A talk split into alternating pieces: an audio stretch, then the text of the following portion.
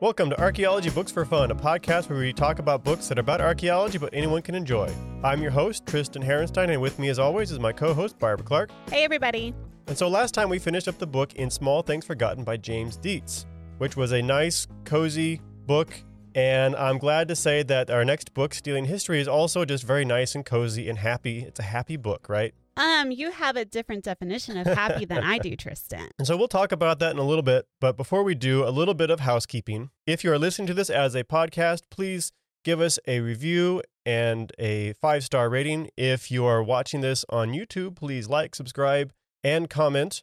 That means a lot to us, and it tells our bosses that this is worth our time. So it helps us keep this going. We really appreciate that kind of thing. Also, before we move into the book, we do have a just a couple potential trigger warnings for folks. It isn't graphic, and you kind of know us if you've been listening to us for a while. We don't dive into that stuff very deep, but there is some conversation of some fairly intense violence, I would say, as well as quite a bit of human remains. If you are watching the video version of this on Spotify or YouTube, I will be excluding human remains from that. Also, I want to make a point that, as you've probably heard us talk about, we really feel strongly about the idea of artifacts as having monetary value. And so we will not be discussing that in detail here. And also, by and large, I will not be including images of all the gold and stuff talked about. There will be a couple exceptions, I expect. Um, but just so you kind of know what to expect from this series, uh, because there is quite a lot of discussion of precious materials, essentially.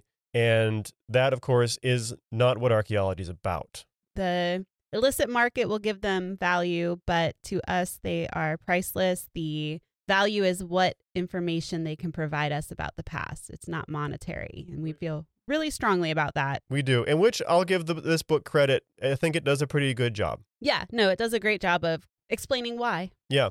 And we'll see this, but I noticed too that when the book talks about the value of the archaeology, it's often using the author's voice. When it talks about the excuses for looting, he is entirely quoting other people, essentially, yeah. which I appreciated.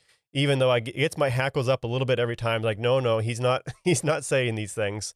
Give it a break, you know. But so I, I'd say the author seems like he's doing a pretty good job overall. Definitely. So we start off with the introduction titled Looters in the Temple. And this doesn't go into the Peruvian antiquities market to start with. We start with the Iraq War and kind of a description of what happened after the war to both the museums and to the archaeological sites that were there. Uh, there was a report at one time of the National Museum in Iraq having 13,000 artifacts stolen. Oh, wait, 170,000 artifacts stolen, which was actually 13,000. Somehow that is less horrific. I, I guess it is, but 13,000 is still a, lot. It's a lot of artifacts to be taken out right. of a museum. Most of them were not recovered, he said. There were a few that were just too recognizable to be sold and they were dumped somewhere, but the, most of them have not been found. I actually, if you keep an eye on the news, just and if you're check the show notes, I'll put it in there if I can remember to do it. Just last week or last just last month, there was actually a report of some of the artifacts from this museum being finally recovered, and it was like it was a pittance to thirteen thousand. It was basically nothing, but still, we are seeing the after effects of this. Go ahead. Well, and I was going to say it wasn't just the museums, although that's astonishing to me that looters were just essentially able to walk into the museum because of the damage done during the conflict and take things, but also archaeological sites were being looted at alarming rates. And the problem with that is these sites have not been excavated or have only been partially excavated. So they're taking things that archaeologists aren't aware of as far as their existence so these are things that are taken out of context, which I know we've talked a little bit about, and I know we'll talk a lot more about in this episode, but they're taken out of context before we even have an opportunity to study them. Right. The fact that this was what's interesting about this to me is how organized the looters are. Uh, apparently, during people knew that Saddam Hussein was going to fall, and people were contacting looters and dealers before that happened, essentially making orders for what they wanted when that happened because they knew that it was going to be ripe for the picking. hmm Just the organization that was astonishing to me and alarming and upsetting. Yeah, and to tie into your point about things being out of context, I just said that there were a number of artifacts that were finally recovered recently, and we're kind of like, "What? You know, that's the damage is done. The the the history and the story of that that they could add to that culture is lost forever." Yep. And there's some excellent quotes in the book about an archaeologist's perspective on that kind of thing that we'll get to. Well, and you have to keep in mind what type of sites these are as well. Not that there are sites that are more important or less important than others. They all are important in their own way, but these are sites in essentially the cradle of civilization, the Sumerian sites, Mesopotamian sites. You know, this is the first written word, cuneiform, and things like that, that we all learn about in elementary school. Like, this is some of the stuff that we consider to be the beginnings of modern humanity in some ways. And so it's just a shame. It really is. This was kind of a heartbreaking thing to read about. The whole book, Yeah. so far at least, has been kind of difficult Mhm. in in that sense in Yeah. that it's not happy yeah so kind of to take us through what happened here the country was apparently a very important hub for archaeological research up until 1990 when saddam hussein invaded kuwait and without tourists and archaeologists working on sites they became easy targets for looters. After the war the us didn't make much effort to protect the sites and so the author actually was a journalist after the war and he was going around and has a pretty intense description of his experiences because some of these sites were held by uh, you know hundreds of men with assault rifles and they're looting it and they would chase or threaten off anyone who got too close. He did talk about how there was one site that was being protected that he went and interviewed folks but you know, it was still a question of like, well, when we leave, what's going to happen? You know, we're we're stopping things now, but they were having to fight them off constantly, apparently. And I will say you can criticize the US for not adequately protecting these sites, but also you have to keep in mind that there were other priorities. Of course, Um, I guess it was noted and it was recognized and yeah, and I I don't say that as in there is necessarily criticism to be made there. There well, very well could be, but I'm not in a position to make that criticism. yeah, I don't know, but I mean what struck me though is just the I can't imagine being an archaeologist and seeing sites like they talk about I think her name was Susan who worked at one of these sites Mhm. and the description of her just sorrow seeing this site she had worked on for years be looted. I know it might not seem like much to some people, but you know, this is her life's work. So you can imagine if somebody came into your office or what have you, whatever your career field may be, and took that from you. And I think it's more than just her life's work, too, because, yeah, her life's work was on this site, but she knows that there's more than her life's work worth of work in this site, Yeah. too. There will be, will be learning from this site from generations Yeah. in theory, and then it's now it's gone forever. Yeah. And I also, I know we've touched on it before about how archaeology has been used for nefarious purposes in the past. And I didn't realize about Saddam Hussein Mhm. and how he used archaeology to push his own political agenda. That was pretty interesting to me. So during his reign, archaeologists essentially had it made. Uh, they could Local archaeologists. yeah, local archaeologists had it made. They could get funding for whatever sites they wanted to excavate. Museums were getting funded very um, well. And this was essentially to reinforce his role in Iraq. And he believed he was heir to the glories of Mesopotamia. And he went so far as to inscribe a brick with his name at the reconstructed ruins of Babylon, which is what a ancient ruling successor would do. And he had billboards that evoked biblical imagery with him included. Right. He essentially put, you know, history to his service and to push his agenda and to legitimize his agenda. We've seen that before. And yeah, and we're a still little seeing it it. today. I would say you could Yeah. find examples of it today. This kind of was a bit of a revelation to me as to why the looting was so intense and out of control too, especially for like the museum and those national places, because you know people didn't like him, and he set himself up as being a part of these places, Yeah. and so looting them, I I could see would be a part of striking back. yeah, it's part of that it's revenge. an act of rebellion Right. in a very damaging form. Yeah. And so mm. I that's a, a theme throughout is that I don't like what they're doing, but I can often find myself sympathizing with the people on the ground with these things um, because their situations are intense for various reasons, I guess. And we'll get to that with Peru. It was different, but it was also they had their reasons for Yeah, doing what they do. and I do like the way that this author brings that into the picture because as an archaeologist, it's really easy to get tunnel vision and think just of the site and think just of the past. But which I think we'll get to as well. yeah, but there is yeah. there are impacts to people and communities that exist today that are important and we need to take them into consideration. And the author goes into a little bit about the resolutions and other laws that were passed to try and stop the illicit trade of artifacts. And then he goes into a little bit about how and this surprised me that I guess it doesn't surprise me, but how Europe and the US were kind of hotspots for where these artifacts ended up. Like you could go to art museums and art galleries and see them there. And it was just shocking to me to think that you could walk into an art gallery that seems legitimate and a number of the artifacts or art pieces in there would be from essentially what people call the black market. There's a bunch of nicely worded quotes. I got a couple here I want to read that come directly from the Mhm. book. Talking about the looting. All we are left with are random objects that may be beautiful or valuable, but which tell us very little about the people who made them. Looting obliterates the memory of the ancient world and it turns its highest artistic creations into decorations, adornments on a shelf, divorced from historical context and ultimately from all meaning. Now that summed it up quite well. And then even shorter version of that from another archaeologist is as one archaeologist has said, looted objects are pretty but dumb.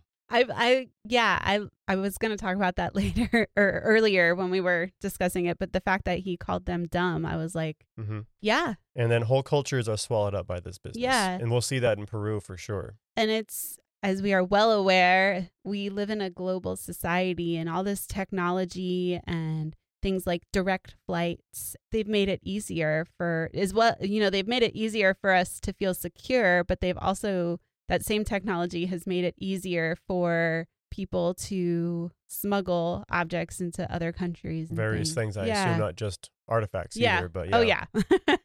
but the globalization of our world and our economy has just kind of made this worse. And it amazed me throughout the book of what we read so far, anyways, how fast these items can be put on the market and taken to another country. It was Yeah. mind blowing. Yeah. And so he kind of concludes this introduction by observing that most places that are hotspots for the antiquities black market have kind of an event that sets all that off. And in Peru, it was in February 6th, 1987, which is where we're going to kind of start with. Uh, but just a quick summary is there's a burial mound called Huaca Rajada uh, in a village called Sipan. And so these are both important terms we'll be talking about for the rest of the podcast, probably. So uh, that's worth to keep in mind. The burial mound was a part of what's called the Moche culture. This uh, was a pre Columbian culture, quite old, and it started around 100 CE. And when this mound was hit, they found gold, silver, and jewels, and word got out fast. And it was literally a gold rush. It was nationwide, yeah. probably region wide, really. Yeah. Like you're probably looking at uh, neighboring countries being hit by this as well. But gold rush is a good analogy for it, yeah. Unfortunately. unfortunately, because everyone's out trying to get a piece of it then, and no idea. A lot of them were just like the American gold rush, if you have that for any context. It's just like people who don't have any idea of how to do mining or anything going out and taking their chances and digging where they wherever they you know they don't have any real context for where might even be so they're actually digging up stuff that uh experienced looter would know that's not worth our time Yeah. And this did result in some of some really tough US codes from what I understand, some of the toughest that had ever been seen since then as far as antiquity smuggling goes. Set off US customs raids, FBI undercover investigations, and apparently numerous court cases as well. And it also brought to light, and this is where other people, not just archaeologists, come in, how the black market, the illicit market, whatever you want to call it, how it exploits the poor and marginalized people. And that's why this author chose to focus on Peru, is because it's a story that kind of encapsulates all of that, specifically this site, but other sites as well. Mhm. So as you're reading it, when you start off in Iraq, you're like, okay. And then all of a sudden you're like, wait, why are we talking about Peru? He explains that in the book, but just so our listeners know, Yeah, Peru is just a good case study Yeah, essentially. it's but not it's something that happens. Right. everywhere. But right. this is just kind of, it gives you a good idea of what's going on in a nice, tidy package, I guess. As tidy as the illicit black market. and so be. for this podcast, we will talk about the finding of the site, um, some of the collectors or people who like early stages of the antiquities market, and the archaeologists. And then I think we'll get into the rest of that in the rest of the book, I'm thinking, but we'll kind of see how that goes. All right, so moving on to chapter one, titled Looking for a Tomb. And it starts off with a narrative that kind of confused me at the time. I wasn't quite sure what the point was or how to record it. I think what he's doing is describing kind of a pre looting gold rush, like almost ritualized looting that was uh, almost a cultural thing in itself. That's what I gathered from it. You know, I had read this read this book previously or part of this book previously and I had to start over for the podcast, but that's kind of the feeling I got. Mhm. He does a really good job though of introducing terminology like huaqueros and huacas and stuff that I'm glad he does. huaqueros is just a Peruvian word for a professional grave robber essentially. A lot of characters are introduced like Robin is one character that he Right. talks about, but they never talked about him again. So I far, anyway. yeah, yeah, so far I should yeah, that's true. But Robin here had a knack for finding ancient textiles in graves. Um, and he knew which ones are good quality and which ones would fetch a lot of money. I know we don't want to talk too much about the money, but some of his textiles, first of all, finding a textile in an archaeological site is phenomenal to me. I know in Florida we've had like one or two instances of that, but to find like a complete textile, wow, it's rare. And I Mhm. know Peru is a different environment there, but the amount of money he mentions that some could fetch as much as a Renoir or a Matisse painting. And I looked up online on an art galleries page to see how much a Matisse would go for, and it's over 280 million. Yeah. Like, I'm sure there's a wide range in art, but And this is his words. yeah, yeah, The, the looter's words. Yeah. So I had a couple moments of that and like, right. and, When you I saw that, I was like. There has to be no way. there's no I mean, way. I know people will pay a lot for artifacts, unfortunately, but I cannot imagine. yeah. And this was a Matisse that sold recently. So, and you know, this book was written a while ago now, but I just cannot fathom somebody that would do that. I don't know. Yeah. And so what's going on in the book at this point? It took me a little bit to get oriented. The author is actually going along with some looters in a more modern setting. I'm not sure exactly when this is, but this is probably, you know, the last 10 to 20 years, I'm guessing. Yeah. And he is actually accompanying them as a journalist, essentially. Yeah, which is with not without risk.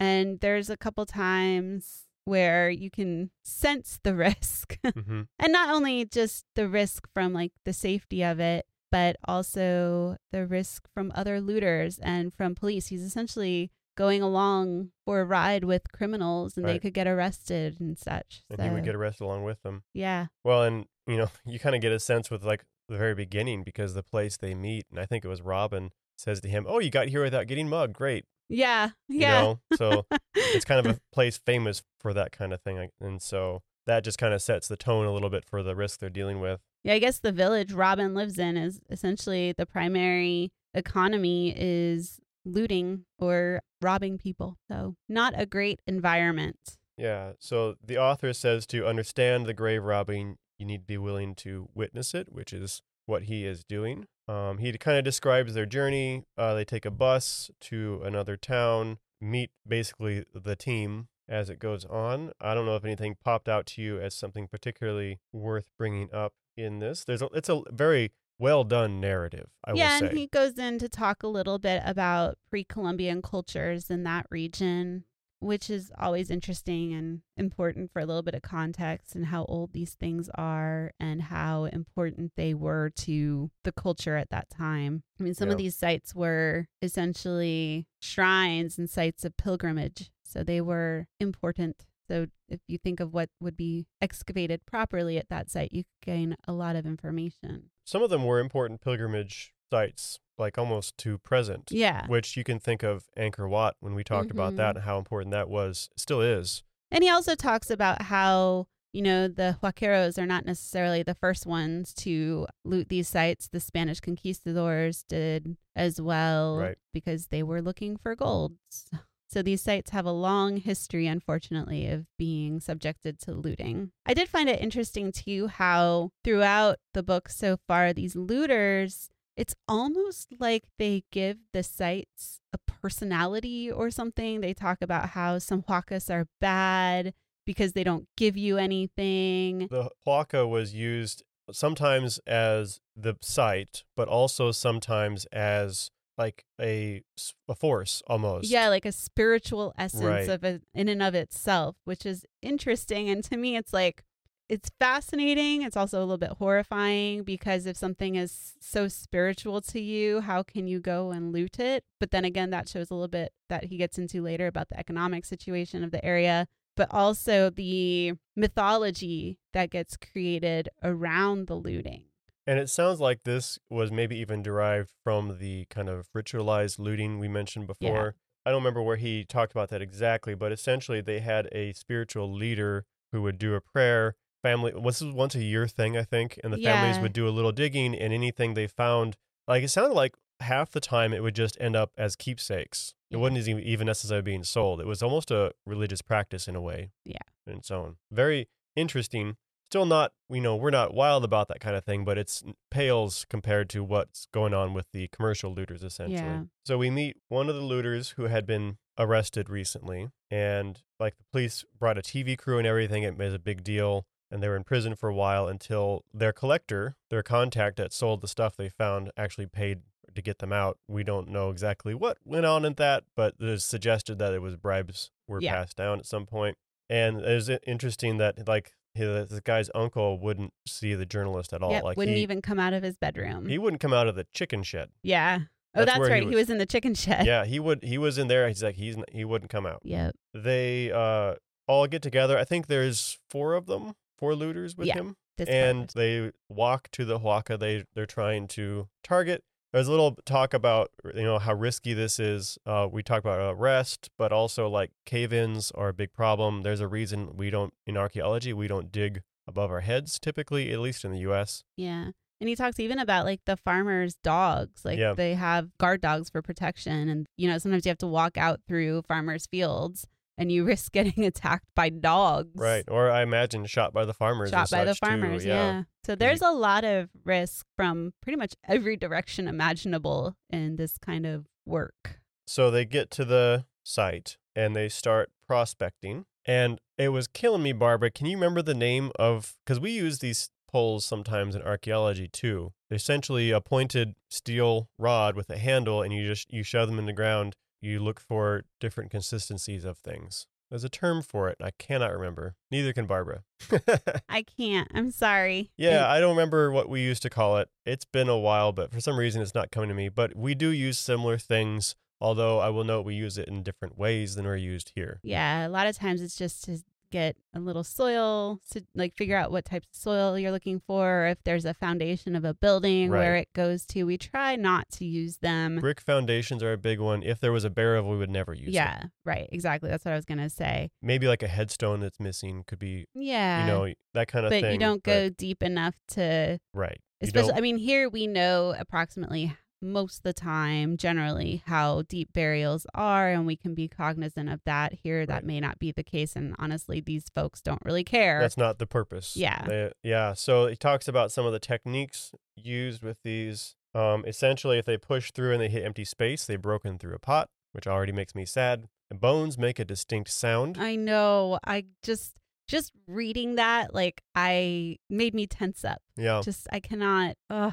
it's heartbreaking. And so as they're going, they make notes on grave locations, and the, he notes that they can dig a six foot hole in 15 minutes. Which, can we just think about that? You and I have dug a lot of holes in our lifetime. And this is a prime difference between how archaeologists go about their business versus these looters. First of all, we would never dig a hole that deep without proper, like OSHA compliant Right. safety protocols. But it would take us, golly, I can't even imagine. I mean, granted, we don't know how wide this hole is. Depends on the soils and how much we're finding, but you know, I we dig centimeters at a time. yeah, I would probably be able to do that in like a day and a half Yeah. of careful digging. Yeah. And like another thing that blew my mind, you talked about the ceramics. They were just tossing them to the side Mhm. because the market had been inundated with so many ceramics that they were like Useless. yeah. useless. They didn't have value to them. And so they pull these objects out of context and then just toss them to the side. So it's like a double whammy. Right, and that just highlights another of the big problems. It's not just the things that are taken, it's all the other things that are disturbed on the way that aren't marketable. Yeah. You know, archaeology, we are studying every little chip of stone. We're studying pollen and charred seeds. These are things that these guys don't have any interest in. Well, even just the stratigraphy of the soil, like that is essentially ruined in this Yeah. the way they're digging and stuff. There's no way you can get at that without having to excavate again, essentially. And a good analogy for why the context matters so much is if you can think of it kind of like investigating a crime scene, where you have, you know, your artifacts where they are matters in relation to each other just as much as like evidence in a crime scene. Yeah. Because it's the same idea too, is you're looking at something that happened and trying to figure out what was going on. We're just working in different ways, but it's a similar basic idea. And so all those stuff being moved is evidence being disturbed and information being lost forever. Well, and not even that. These are burials. Yeah. These are people's final resting places. And he talks about how you can see skeletal remains that have been bleached by the sun just tossed aside. And some of them were children. Yeah. Just, it's heartbreaking on so many levels. It really it, is. It kind of is difficult. So they did find a tomb that had already been looted, and they're not sure when. Uh, one of the looters, though, said maybe Spaniards in the colonial era, which I just kind of noted like that sounds like an excuse.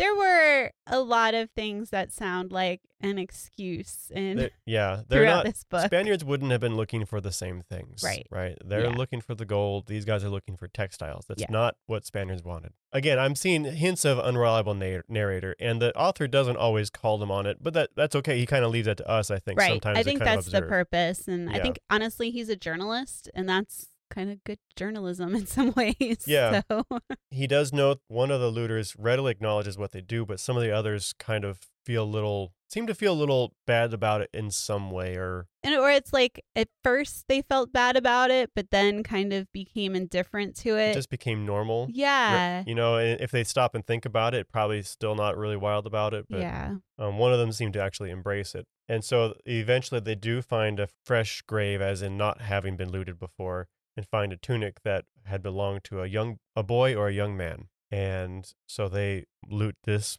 person's grave and take the coat that was left with him. Now they have to sell it quickly because it's risky to hold on to it for arrest reasons, but also apparently buyers are less likely to buy something if they think others have turned it down. They have to sell it quickly Yeah. and then they get in touch with their buyer and essentially part of this whole system is they have to convince him that what they have is so good that he will choose them over other people and come and buy theirs and at this point the author had to leave because they The- didn't want to make the The seller uncomfortable. right Yeah, because I guess they have certain sellers that they are kind of their go to sellers that they know will buy things or they know what specific sellers are looking for and they don't want to scare them off because then they have to find somebody else who's looking for that specific thing. And this has to be done really quickly. So once you have somebody in hand, you want to do everything you can to keep them in your pocket, essentially. right And so they didn't want the author to be there. And it was, I mean, honestly, it was probably better for the author not to be there as well from a legal standpoint. I don't know. But I thought about that. I was like, hmm,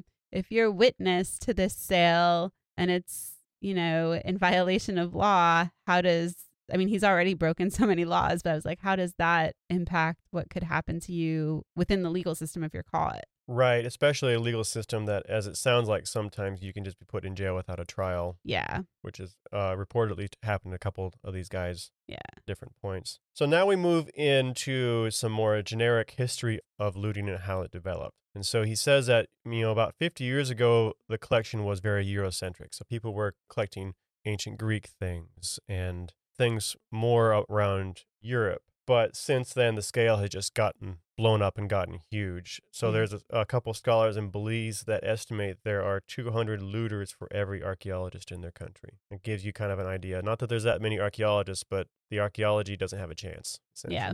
Part of the problem is now compared to past looting too. like Even the Spaniards and such is they're using modern equipment for it. We've seen that here in the U.S. of people going out with backhoes Yeah. um, using underwater scooters to blast out riverbeds. And there's even some cases where I guess people are using chainsaws to cut stone faces off and sell the stone. Yeah, and uh, you know, he talks a little bit about how in Cambodia they would hack off various limbs of sculptures and back in 2017 I went to Thailand and I visited a lot of these temples and I saw a lot of them without heads and I had asked our tour guide, they said that they actually started removing certain parts of these statues on purpose to protect them because it makes the site less likely to be looted. It becomes less valuable to the looters. So even in 2017, they were worrying about these things. They were literally chopping the heads off Right. and putting them in storage where it was a more secure area. And it just blew my mind. And then to read this again, I was like, oh my. So, Yeah. So in 1991, Cambodia ended a, a long civil war con- type conflict, and the uh, antiquities market just kind of blew up at that point. Apparently, during the conflict, both sides kind of avoided these ancient places. yeah. if we read go back to um, four lost cities it seemed like there was maybe not as cut and dry as that some of the places maybe like angkor wat was probably safe but the author talked about how there was a kind of a mining site quarry site that's what it was that they were holed up in for a while that kind of thing so Yeah. it wasn't as cut and dry but maybe the, the most critical ones were but now this author has said that Angkor wat has lost nearly every head I did find it, you know, having experienced what I experienced in Thailand, and then they talk about how a lot of these heads end up in art galleries in Thailand. I was like, oh, yeah you know, like they're trying to protect their own, but then they also have art galleries in their same country that are selling essentially very similar objects from other countries. this kind of blew my mind. I guess it's so frantic, the whole thing, that they've done concrete replacements of some of the ones that are lost, and even the concrete replacements are getting stolen. Yeah. I just kind of really brought home how frenetic Yeah. the whole thing is. It's Yeah. not, I don't know if they think that they're real or if they think that those will actually sell too somehow. I am not clear on the logic there. I I can see how they might essentially there could be a market for them if the heads are so sought after even the fakes would be eventually sought after i don't know Yeah. it's heartbreaking and i know he talks to a dealer in china and he mentions that direct flights have made things so much easier for them because now it lessens their chance of getting caught um, because they don't have to go through so many customs stops and things but it also keeps the things from breaking because they don't have to be transported on and off different planes. It just, he also admits that he's possibly selling stuff that's looted. This boiled my blood, where he says that the new owner will, will cherish it more than an underfunded museum in an under or underdeveloped country. And that kind of theme, it, you see that from several different people that he interviews throughout. And I've seen that in the US Yep, too. It's the yeah. same old excuses every time, the It'll just end up on a shelf in disguising selfishness as yeah. as something grand. And the thing about that is, I mean, how many times have we had objects brought to us saying, I was cleaning out my grandma's attic Right. and I found this object. I don't know what to do with it. yeah, and again remember too, it's not just this one thing, it's everything else that was destroyed or disturbed in the process of Yeah. getting this thing too. So you think you're saving it. Uh, they don't. They don't. They you're right. yeah, I know it's an doing. excuse, but the the excuse doesn't hold water. Yeah, yeah. I have I had strong words in my notes for some of these Oh yes, me too. Here's another one. I don't care what the provenience of an object is. It's like a baby. The piece is out there. Someone has got to take care of it, and it's much better with someone who loves it than an archaeologist who sees it as just the subject of his dissertation. He said, "This is the difference between the archaeologists and us. To them, it is simply a document. To me, it is a work of art. It moves me." And look at just the phrasing me, me, me, Yeah. me. That really tells you everything you should need to know there, right? Well, and if you continue to have that mindset, it continues the essentially illegal economy, right? If you say, no, we're not going to take care of these, we don't want these, then the market fails. Right. So it's it's just this cycle of selfishness that keeps perpetuating itself. And it's the the idea too that they're somehow saving history. Yeah. It was fine. Yeah. It had been there for hundreds or thousands or tens of thousands of years. It was fine. Until you came along Right. and destroyed it. Yes. Yeah. It was going to be fine. So it's the same garbage, really. And it's it comes uh, I mean, we have to acknowledge the fact though that it does stem partially from that whole ivory tower mentality that some archaeologists may have had or may have, but it's not an excuse. It's still not a valid excuse. Even if you see it just as the subject of someone's dissertation, it's so much more than that. And you're failing to recognize that. Intentionally too. Yes. Like there's no they they have a vested interest in not recognizing it. Yeah. Because if they recognize it, then they have to confront that they need to stop. And you know, it, when he says like, you know, t- it moves me, it's a piece of art. Buddy, you're making money off this. If it yeah. if it really moved you that much and if it really meant that much to you, you would also see it as priceless and not be able to put a monetary value on it. But you do and you sell it as soon as somebody comes along with the right amount of money and then all of a sudden it's their priceless item or their, you know, artistic item, item. priced item. Yeah. Right. It's very besides annoying. Well, he, he's just straight up lying, and he knows Yeah. it. And he knows that everyone who buys from him knows it. I think. Yeah. And it's just the accepted Well, myth that like- they tell each other. just like the looters who yeah you know we know this is burials it's very sad but they continue to do it they continue to desecrate burials this is that just at the next level And this is the level that enables the looters themselves, yep and and the the buyers from them too. And this occurred to me here, and he, the author, brings this up as well that this is kind of an extension of colonialism, right? Who is Yeah. this going to? It's a lot of Europe and American um, rich people buying other people's culture. and he gets into it a little more um, later on Mm-hmm. but the looters they're not necessarily doing this because they want to a lot of times it's because lack of other viable options Right. And actually, that brings us to the end of the chapter.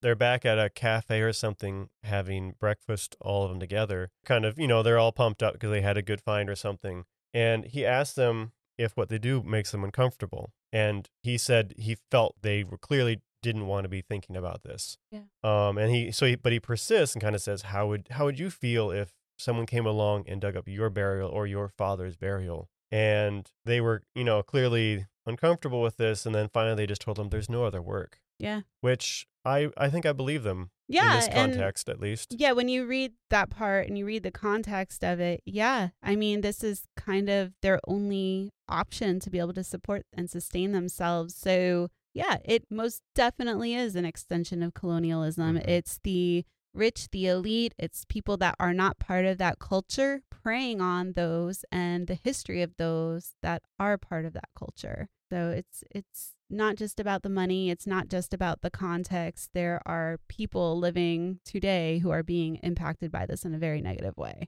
Yep. So next up, we're moving on to chapter two, titled 23 Feet Down. It's essentially kind of a history of how the looting really kicked off in Peru. So it's looking at that 1987 event at Huaca Rajada and say it again, the name of the city? Sipan. Sipan.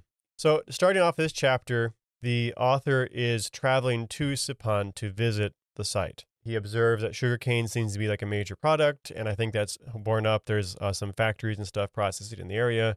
And as he's approaching, you know, the huaca rises over the fields, and so you can see it from a long ways off. And it's actually a 12 story structure. Gives you an idea of how big this sucker is. Started 2,000 years ago with the Moche culture uh, that dominated Peru up into from 2,000 years ago to about 1,400 years ago. And this is a new culture to me. Uh, the technology of this culture is pretty remarkable, I gotta say. I learned about this culture. I had a professor at FSU who this was one of the cultures she studied. And so I knew about them and I was familiar with some of their pottery. He touches on it a little bit, but yeah, their technology and their arts, And the artsmanship, yeah, and the metallurgy, it is amazing. Yeah. Um, some of the technology and some of the things that they were making, we've only recently just figured out how to do. So, you know, these were a very It seems like they were on par with the most technologically advanced civilizations in the world Mm-hmm. yeah, at the time. Yeah, yeah. And definitely like Google their ceramics and Google their art. It's beautiful. And there I did note that this site there are some videos about it online because I as we know from the previous book, I like pictures. and so I wanted to really see what the shape of this huaca was and what they looked like compared to other temples that I've seen from other cultures in South and Central America. There's a couple really neat YouTube videos that actually show you some photographs of the artifacts as well, so you can see a little bit more in detail what exactly these folks were finding. Yeah. So the Moche culture had irrigation networks. They used molds for their pots, which actually to me that was pretty amazing yeah, already. they were, as far as we can tell, I think, I don't know, you know, how up to date this information is, but even this is one of the earliest cultures to mass produce ceramics. Yeah. That's a huge deal. That's a huge deal. Yeah. And they made gold and silver objects, which is, of course, why they were a target. Also, they had figured out how to do gilding. So they would uh, do a light coat of gold over usually copper or something to make it look like it was gold. And some of this technology actually seems to have moved to Mexico right when this culture was kind of declining. So it, it really spread around. And they practice warfare apparently, but not for its expansion, but for human sacrifices mm-hmm. essentially. I do want to point out, you know, we've been using the term huaca, which is essentially a temple, but it's Quechua and it means any sacred or venerated object, but it's most often used to denote these pyramidal, pyramidal, pyramid shaped structures that are along the Peruvian coast. So they were essentially temples. But just so you know that huaca can be used in other contexts as well, but this And- is the most common. And when we use it talking about this book, at least so far, we'll be using it to reference these Yeah. pyramids or occasionally the that spiritual force we referenced before Yeah. as well. The using kind of the author's terminology, the Moche culture disappeared around 600 CE. Fits with four lost cities, you, you see signs of a series of climactic disasters. Yeah, which I thought was interesting. I was Mhm. like, oh, look at this. All of our books are tying Yep, together. uh, El Nino that caused 18 months of rain, which is hard to imagine. Sounds miserable. Yeah. Although I, I noticed that the author kind of seems to be going with the lingo of lost cultures a little bit in this, which we, as we talked about, is not ideal because the Moche culture, Moche culture did not disappear. Right. They, they changed. They joined other groups. They became something a little different that isn't, you know, recognizable or necessarily the same, but they're not gone. People are still there. Important to note, though, on that front, he talks, I don't remember if it's this chapter or the next chapter, but he talks about a lot of the people in these villages that, um, especially the one by this Huaca, are not direct descendants of the people that are buried in that Huaca. They came Mhm. from other areas. Right. And so that may play into at least a little bit how they justify what they do or cope with what they do. But I still don't know that that's valid. It's just Yeah. something that was brought up in the book. We can talk about that when you get to it. I Yeah. have some thoughts on that too. yeah. But just to set the context, Right. you know, as you're reading this book, don't necessarily think that these folks are direct descendants of the Moche culture. But yes, the Moche culture is still around in some It became other groups. They were Yeah. they were eventually conquered by the Inca. Yeah. But again, that doesn't mean they disappeared. Right. So the Sipan Huaca, I thought this struck me as fascinating. It's so well made that, you know, in 2000 years it's only sunk 12 feet. Yeah, that Wow. to me seems pretty amazing when especially like if you look at Egyptian pyramids. I've seen documentaries where they talk about how much they've eroded and obviously that's a different environment, that's a different structure and all that, but these were very well made. Yeah. He talks a little bit about the Huaca's impact on Sipan. We'll get into that a bit more, but essentially, it didn't do anything good for this, the village.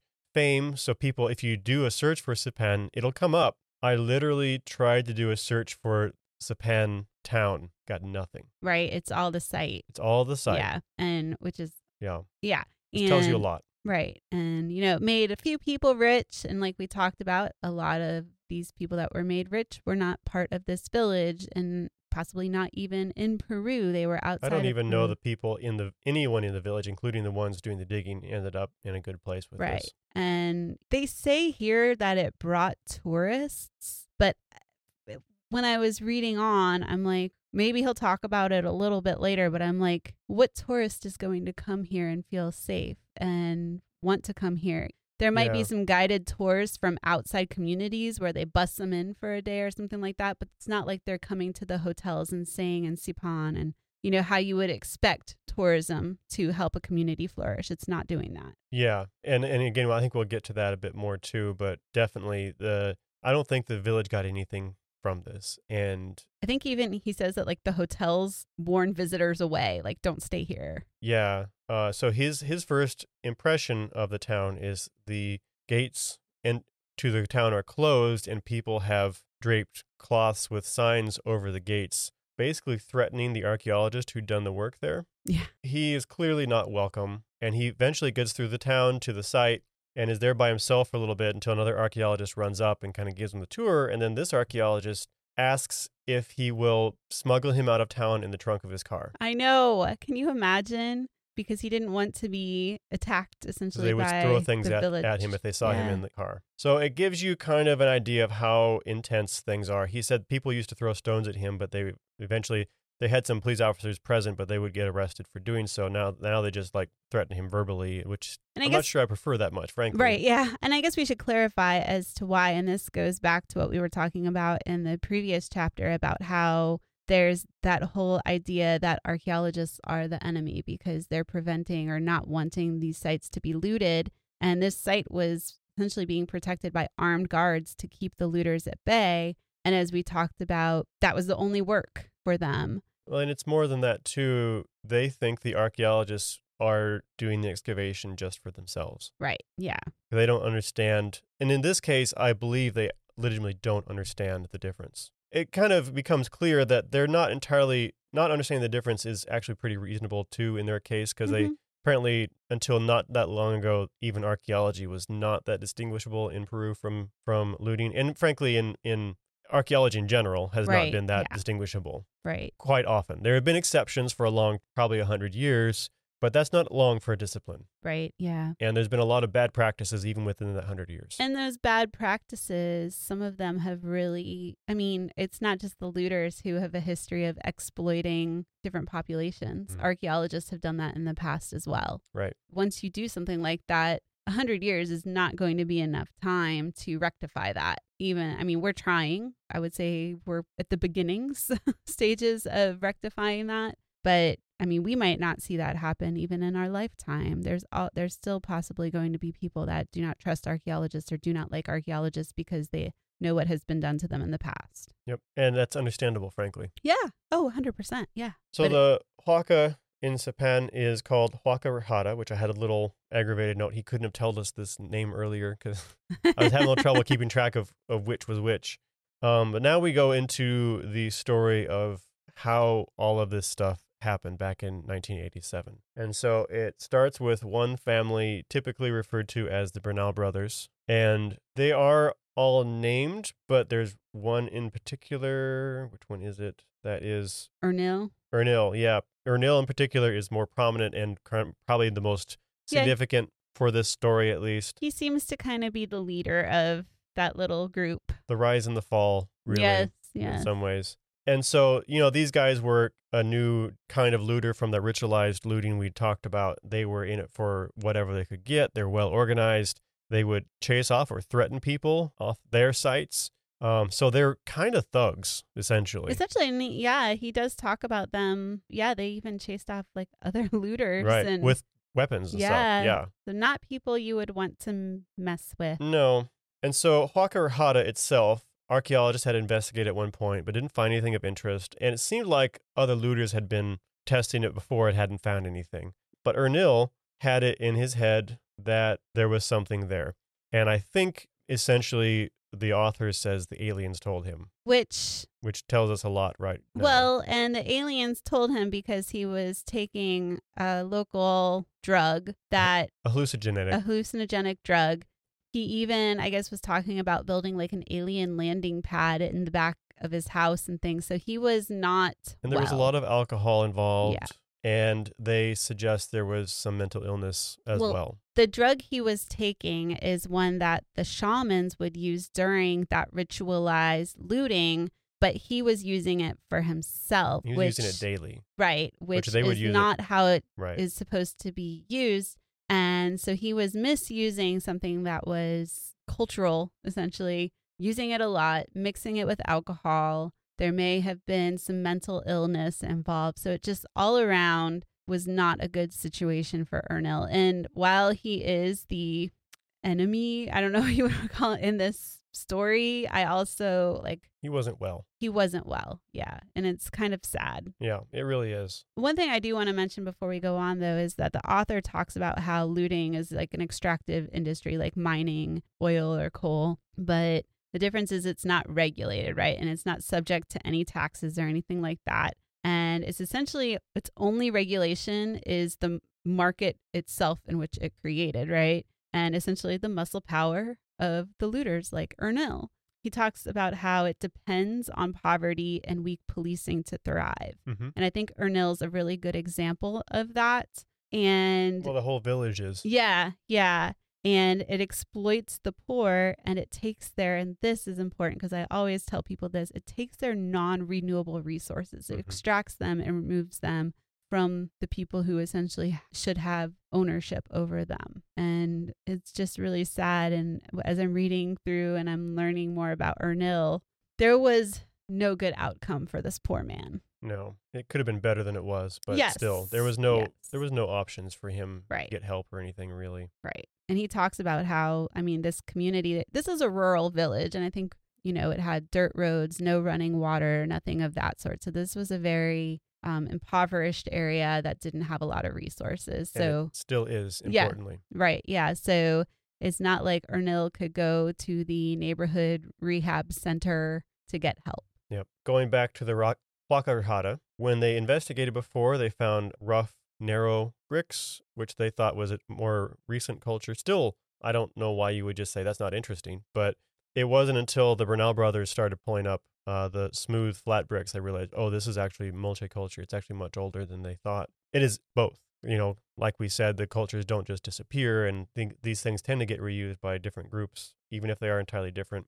Oh, it's also kind of amazing that this place was so completely forgotten, considering how important it was for so long. Uh, there's a lot of multicultural legends that still persist through oral traditions, and the author talks about an example called Huaca del Sol, which essentially the Spanish diverted a whole river to wash it out looking for gold in that thing. And I think they probably got quite a bit. Yeah. It sounds like they got a lot. But they destroyed two thirds of this thing, and 6,000 pounds of precious metals came out of it. Still, after all that, it's still 130 feet tall, though. I know.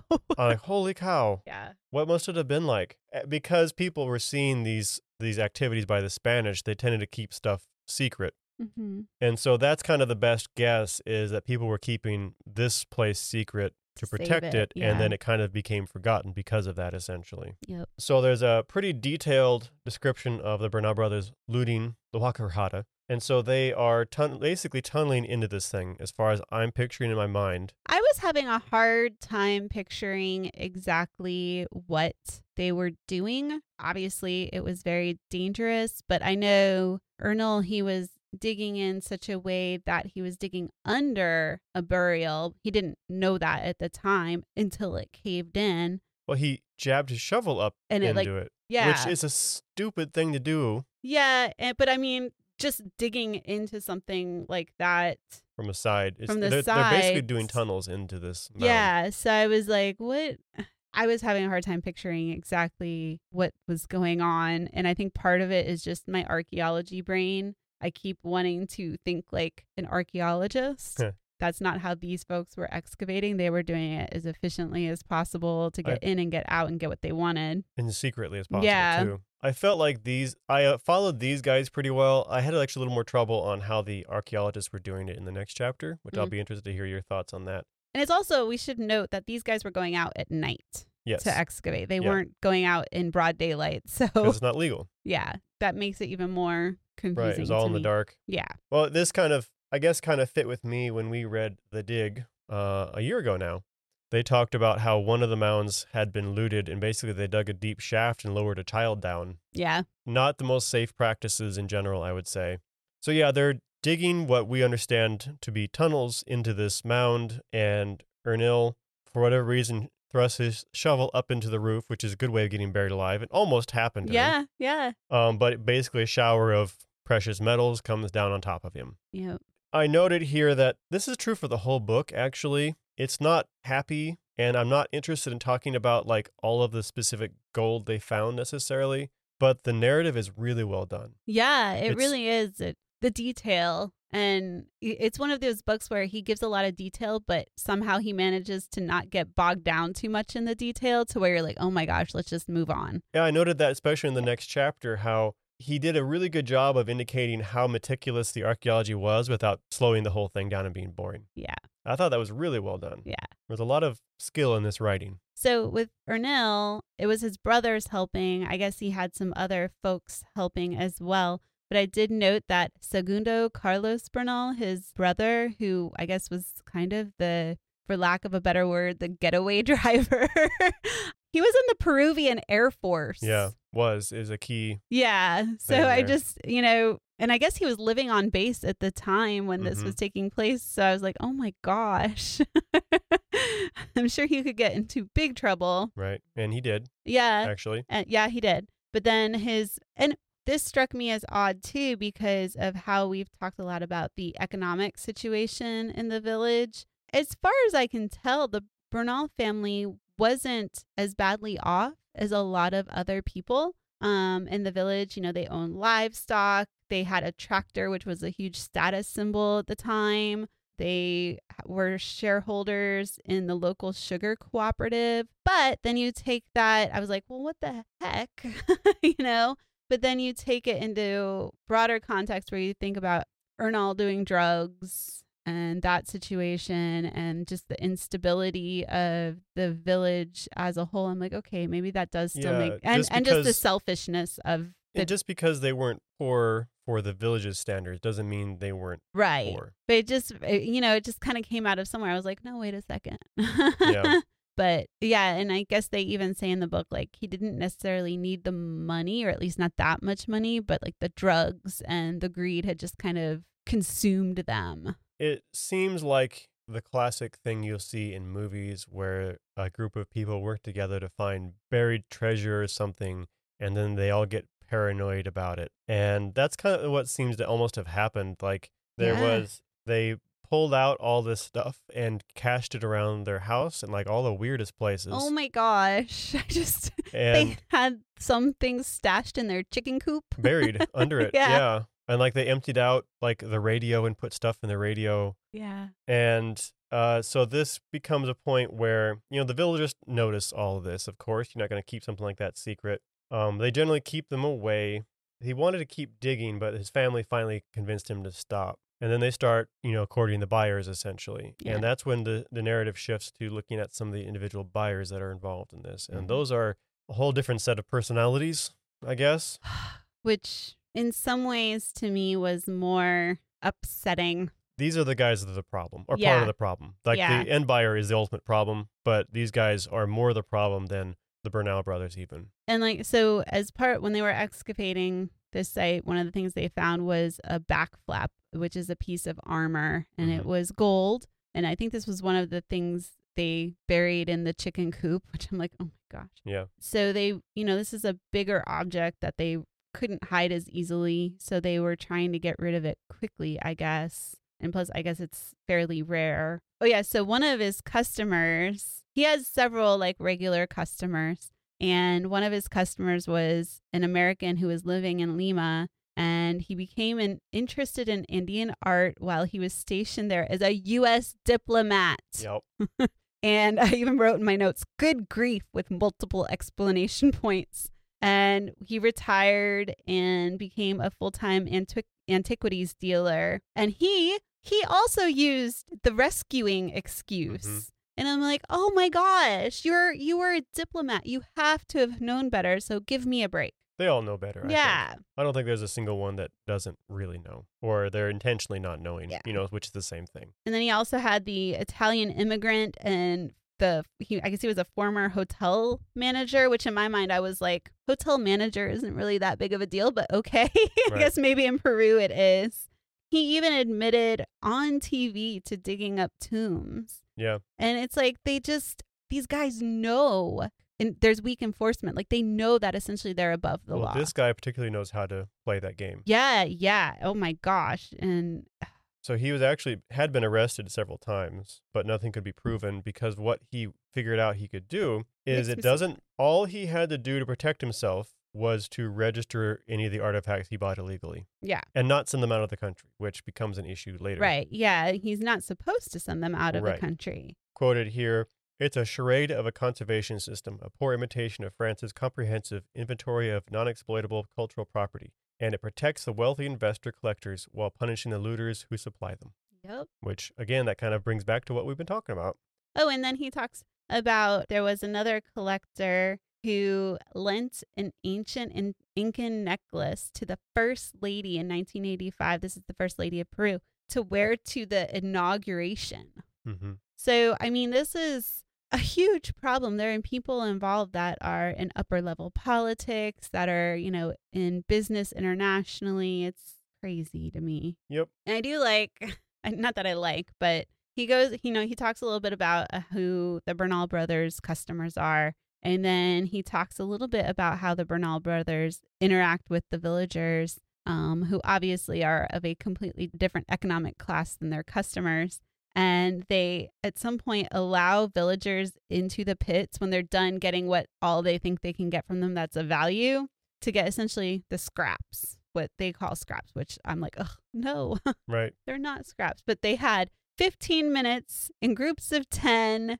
And if they didn't get out in time, the brothers threatened to bury them alive. And I'm just like, was this like some weird goodwill gesture to the looters so that the looters wouldn't? It's buying their, Yeah, it's you know, It's- like the, with with them we got at least the scraps. With the archaeologists, we got nothing. I can see that that Yeah. understanding there. and it just it blew it blew my mind. They were like the little mobsters of this village. They really were. So the Italian individual, as soon as he heard they what they had found, he immediately like withdraws a ton of money and goes straight to Sipan. And he arrives there about the same time as another one, and they basically end up selling a whole bunch of stuff right then and there. And it's interesting how they, the Bernal brothers, are so in tune with this market. They're able to kind of play these two collectors off of each other mm-hmm. to up the prices. And it's, and get word out to the others. and, yeah, yeah. it's really, really complex kind of network. Then it gets to the kind of the complexity of the relationship with looters and archaeologists. Sounds like particularly in Peru, but this applies at least partially elsewhere in the US and everything as well.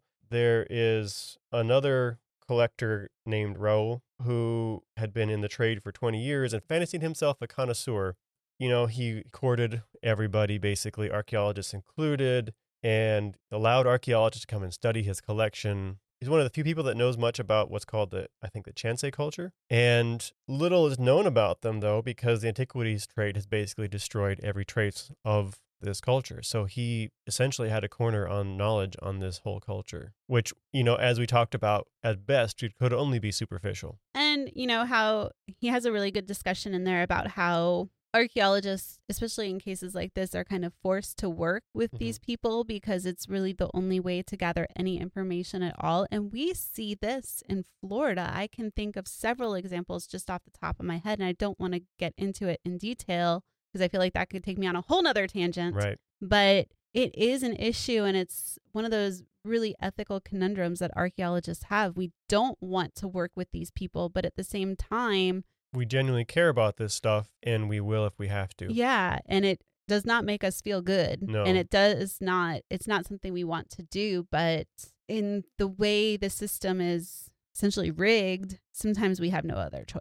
Yeah. Uh, so Raul was also, unlike some of the others, at least known as a smuggler, and he'd been caught a couple times and actually ended up going to their prison for a while. But he was never tried, Never possibly. tried. Yeah. And no one knows quite how he was released. Mhm. And so it's suspected that this was kind of meant as a crackdown on some of this stuff or political maneuvering. But, you know, it's really unclear, I guess, as to why what was, this was Not- happening. not particularly well executed. around this time, the guys who had done the looting basically were there's a lot of money involved, and as we talked about, that tends to make people paranoid. And so they kind of got together and had an argument. Like Ernil decided he should have a lion's share of it, and the others disagreed. And basically, they were threatened and chased off. One of the looters said, "Screw it," and then reported them. Right.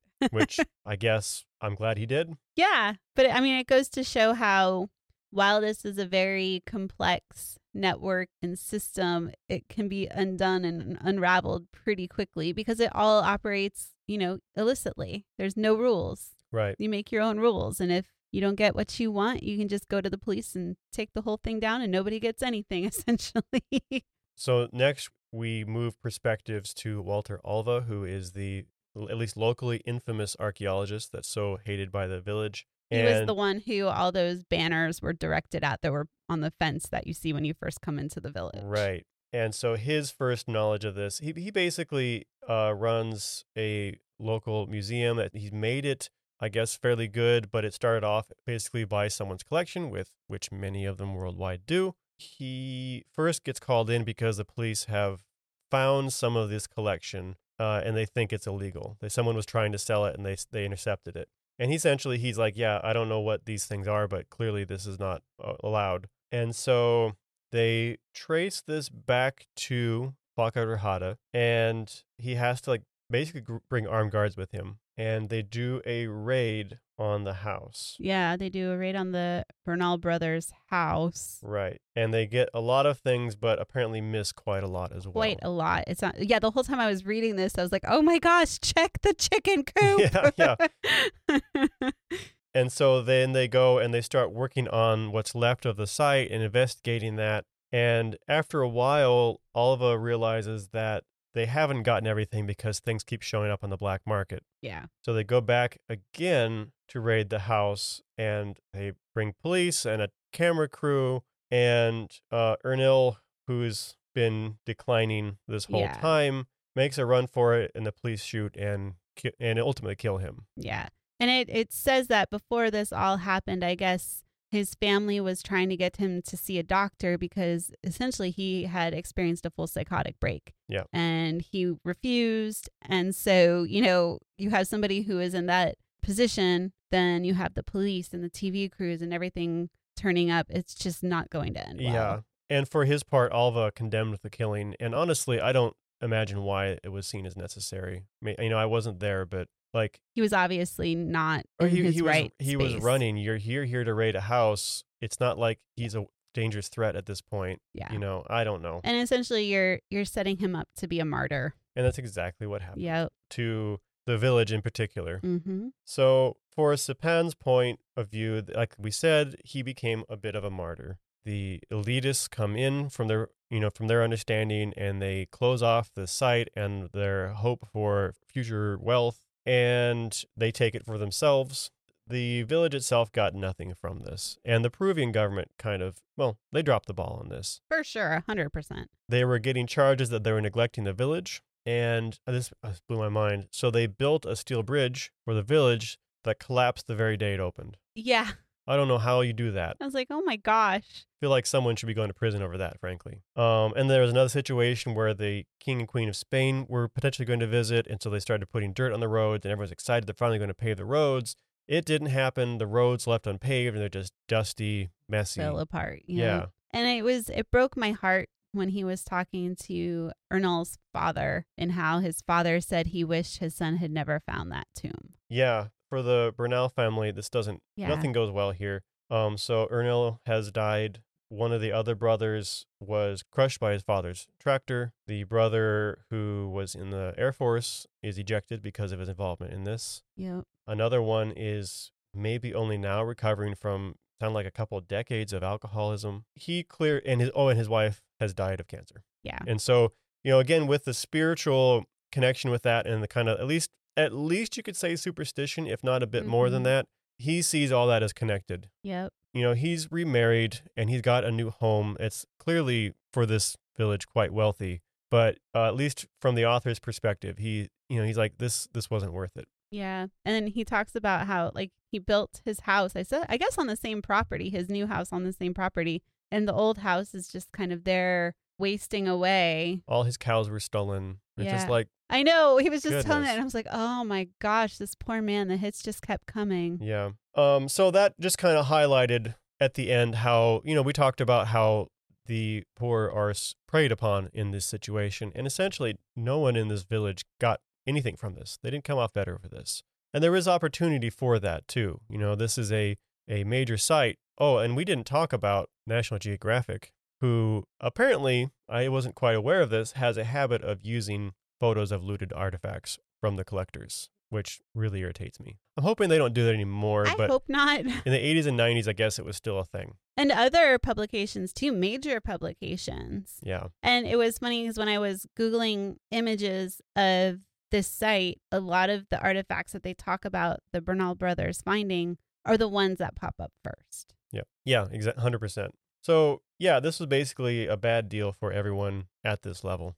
And on that happy note, this is kind of the low point for the depressing part, I, at least today. The next one is all about the archaeology and the excavation of the site. It's not entirely happy either, but at least it's more like technically interesting, I guess. And you kind of start to see the contrast Mhm. really clearly what the archaeologists are learning versus what the looters Destroyed. didn't didn't Yeah. learn. Like they hadn't they had none of this information, and this all came from doing the excavations. So I think it's well done. Last one for today, we're looking at chapter three, the excavators.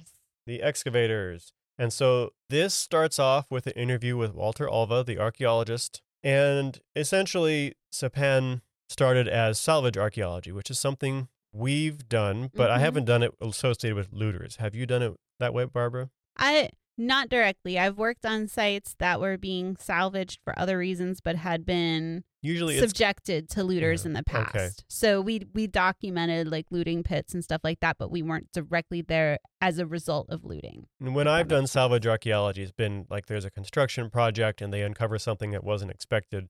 And essentially, salvage archaeology in that case is, uh, you know, you're kind of quicker and dirty than dirtier than we like, Mm-hmm. but it's an important part of archaeology for sure. And I do it, this salvage operation was it wasn't expected, right? So there Right. was no funding, at least Well, initially. no one believed there was anything else right? there. Yeah, nobody thought there was going to be anything more than like ceramic sherds and unfortunately Mm-hmm. Which, human remains. And Frankly, we still should be recording. yes. I know. I kept thinking that the whole time. I'm like, ceramics are so cool, especially moche ceramics. yeah. One of my criticisms of this chapter in particular, and this is more directed at the author potentially, is it very intensely focuses on the precious metals, which is yeah. on some level, yes, but then there's a few times it said there's it basically implied there's nothing of value here. But I think that's at, I think that's a result of the black market and what the black market finds valuable more so than like the archaeology. Yeah,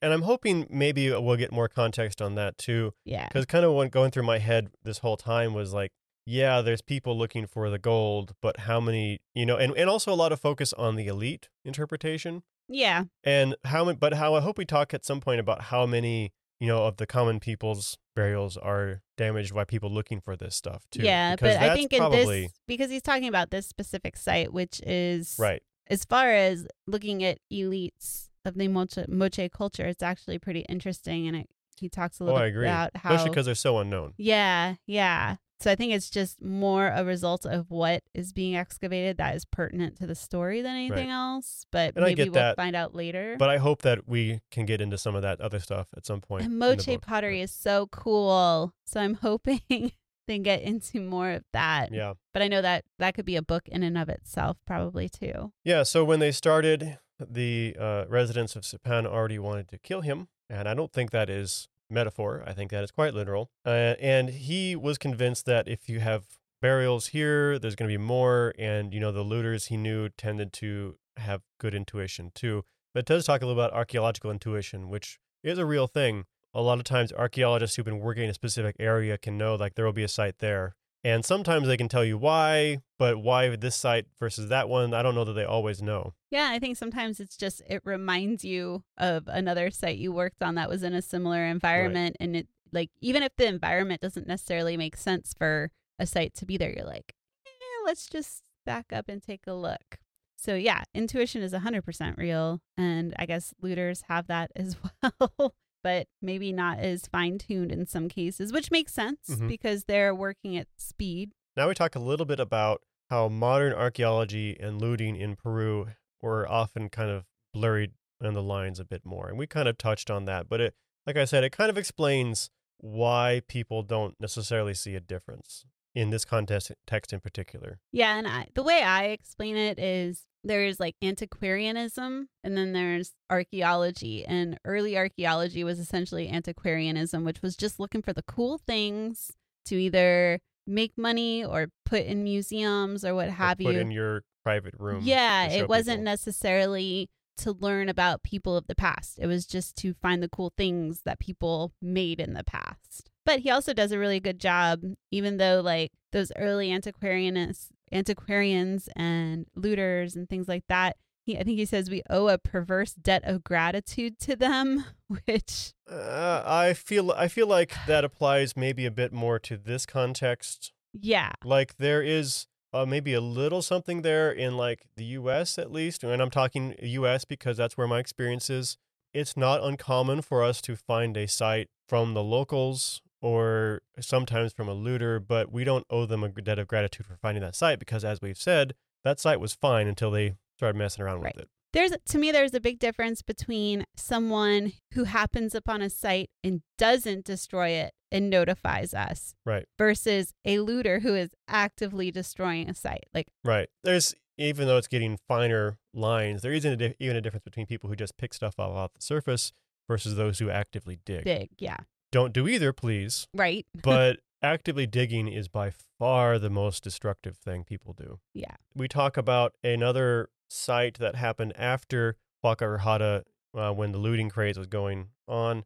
And this was essentially a property owned by a wealthy family that they let people come on and dig up stuff. And so a researcher was working on it and using aerial photography, he tried to count how many looter pits were, and he said he gave up at 100,000. Yeah i mean i i don't i have such a hard time picturing what that would even look like. I Like, honestly, I feel like I can picture it too well. And maybe i just don't want to picture I know. because i know you and i when we were doing some work during covid we were out at a site that had quite a few looter pits old looter pits. They were definitely not recent but to me that was a lot. Hmm and it wasn't near this many. There were like maybe five or six And so here's a little bit of a bone to pick with the book. They talk about establishing the Museo Nacional Sican. Uh, That's my best guess pronunciation again. It's quoted here that almost unique to the world does not display a single looted item. And I think that's fair because that is almost unique to the world. Even the rural ones we have here tend to have a lot of collected things. yep However, I felt like it was doing a little too much conflating archaeology with museums in this context. Yeah They're not the same things. We often there's often cooperation there, but they're definitely they're entirely different disciplines yeah yeah that's and true. different focus too, Mhm. right? And I don't need to go into it more here, but I just like mm, kind of thought we needed to clarify that a little bit better. And I thought this section in particular tended to focus a little more on the things than I wanted. This this particular section of this chapter. So that could be we'll see how it, how it kind of plays out overall. I think later on in the chapter it redeemed itself very nicely, I would say.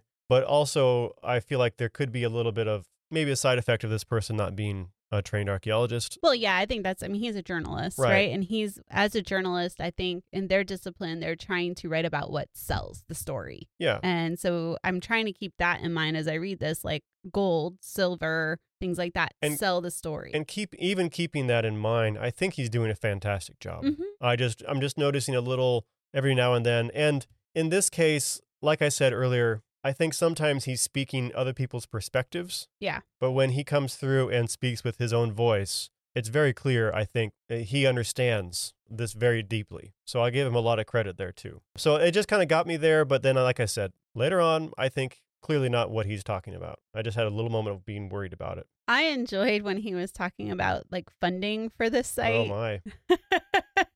um, you and I both did CRM, and I'm sure there were times where money was really tight and you were just trying to get by, but Never had it this bad. not this bad. Uh, so, first of all, the site had to be guarded by police at all times, and with a barbed was- wire fence. and barbed wire fence, although apparently it was rickety and Yeah. not very stable.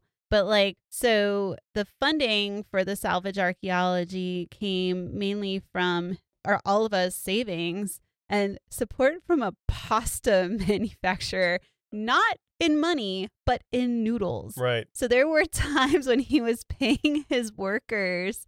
And I will commend Alva for the fact that he always tried to find Peruvian workers to Mhm. work on his site with Yeah. him. But he paid them in a mixture of money and noodles, macaroni. And this is the initial yeah. phases. He does get some more funding Yes. later, and tying to your Peruvian workers, the author does note that almost all his investors were were foreign investors. Mhm. Uh, investors, maybe the wrong term, but financiers. Yeah. Yeah. But he always tried to hire locals to work the project, which I think is really important. Plus, they're, you know, more knowledgeable than somebody you would bring in from another country or something. I feel like this, yeah, I feel like this would have been tricky, but he might have done himself a bit of a favor if he'd found a way to hire some of the locals, like the the Sipan locals. I wish they would have gotten more into that. I'm I'm wondering if it was just past that point. Like because I mean they were Yeah. threatening his life. I know. I don't. I So- don't. And they're so focused on getting the things and getting their chance. Yeah. Could you trust them? It's a feel- fine line. Yeah, I know, and it's it would be tricky, and I'm saying that, and you know, as not being there, so I may be totally out of line. I mean it talks about how like occasionally they were awoken by like warning shots. Well, they said they had to use tear gas to chase and- off looters. Yeah, a times, and they had to be sheltered from like flying rocks and right, b- broken bottles and rotten fruit. So and I- I guess, and this isn't necessarily his all his responsibility, but I Yeah. guess so much of that resentment was largely around the idea that something was being stolen, an opportunity is being stolen from the locals. Yeah, and if and we I- they'd found a way of giving them some opportunities for jobs, tourism, Yeah. businesses, a bridge that didn't collapse. I feel like there it could have ended better. yeah, I just I wonder if he came in after that point. Plus he was brought in by the police. And he was So- focused on the task at hand. It was panicked. I'm not saying he was necessarily at fault here at this moment. It just kind of an overall thing is like, and it's not even necessarily his responsibility, but there was opportunity here that was wasted. Yeah, I just I don't know how you would even as a public archaeologist if there were a group of people threatening my life, I'm not sure I would feel comfortable having them on site with me. You know what I'm saying? So I can't necessarily blame him, which I know you're not doing, but like he was brought in. If he would have brought this is why we need archaeologists at sites earlier. Right.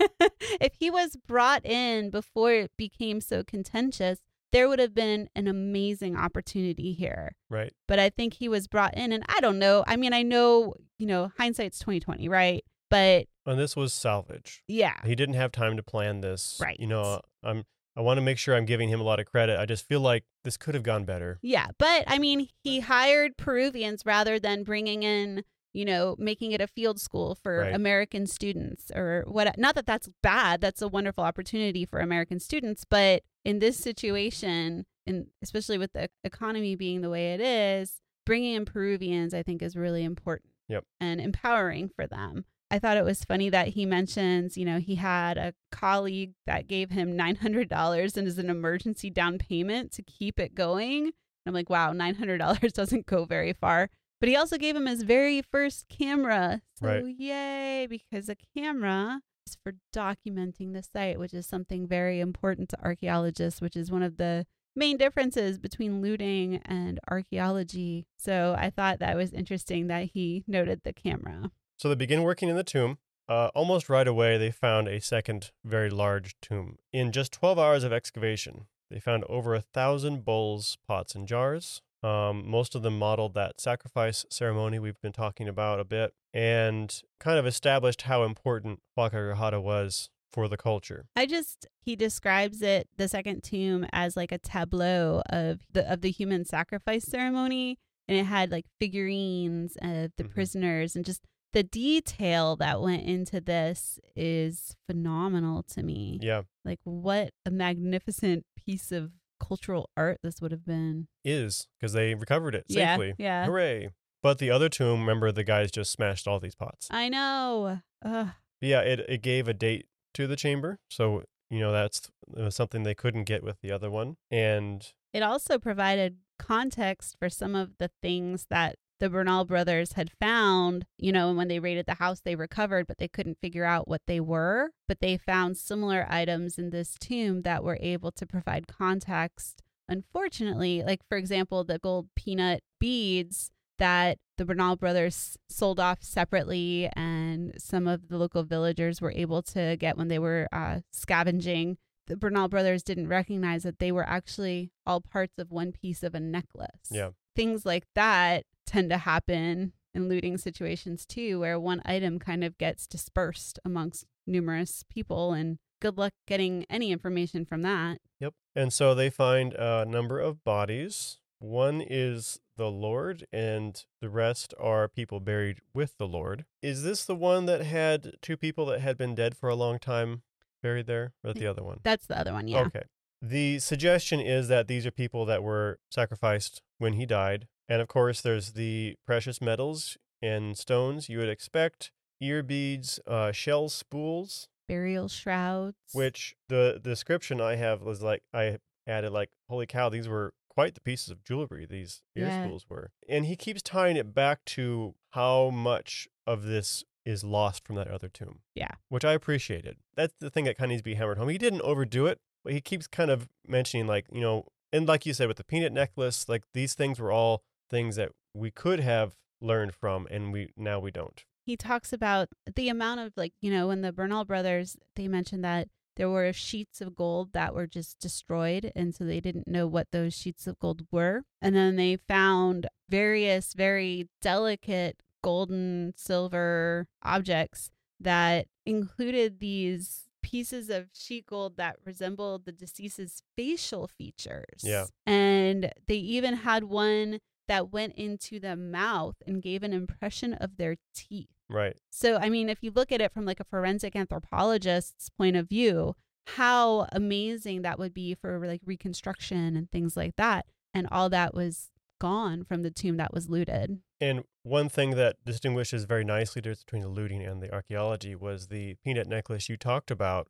The one that was looted was sold to a bunch of different collectors. The Mhm. one that was collected archaeologically has been a piece of a traveling exhibit ever since. Yeah. So and n- instead of sitting in someone's dusty room, this is going around and people are experiencing it, seeing it, yeah. learning from it. Yeah, I went online because I was trying to picture so, like the golden peanut necklace and what it looked like and I found pictures of it online because it is part of that exhibit and the craftsmanship is No kidding. like That's stunning. frankly, and I know you'll agree with me, the precious metal bit is the least interesting part of this. The craftsmanship and the imagery involved in these things Yeah. is what is just mind blowing to me. Yeah. I mean, the detail, you know, the engravings, and talks a little bit uh, early on about some of the weaving, some of the fabric that was found, and how this was part of their storytelling tradition. And it's amazing to me. It breaks my heart to know that there's just some stuff that will never be pieced together, that we'll never be able to learn from. And so the Lord buried in this tomb, we know that he died about 35 to 45. He was five feet five. I guess tall by that time standards, yeah, yeah, tall. standards. Uh, the death time was pretty standard for that time, I Mhm. guess. He had signs of early arthritis. Uh, they couldn't determine the cause of death. There was little supposition that he died from drinking blood from the sacrifices, but like, Well, they well they talked about how he had evidence of parasites and oh, things like that. that Okay, that would have possibly come from the drinking of human blood.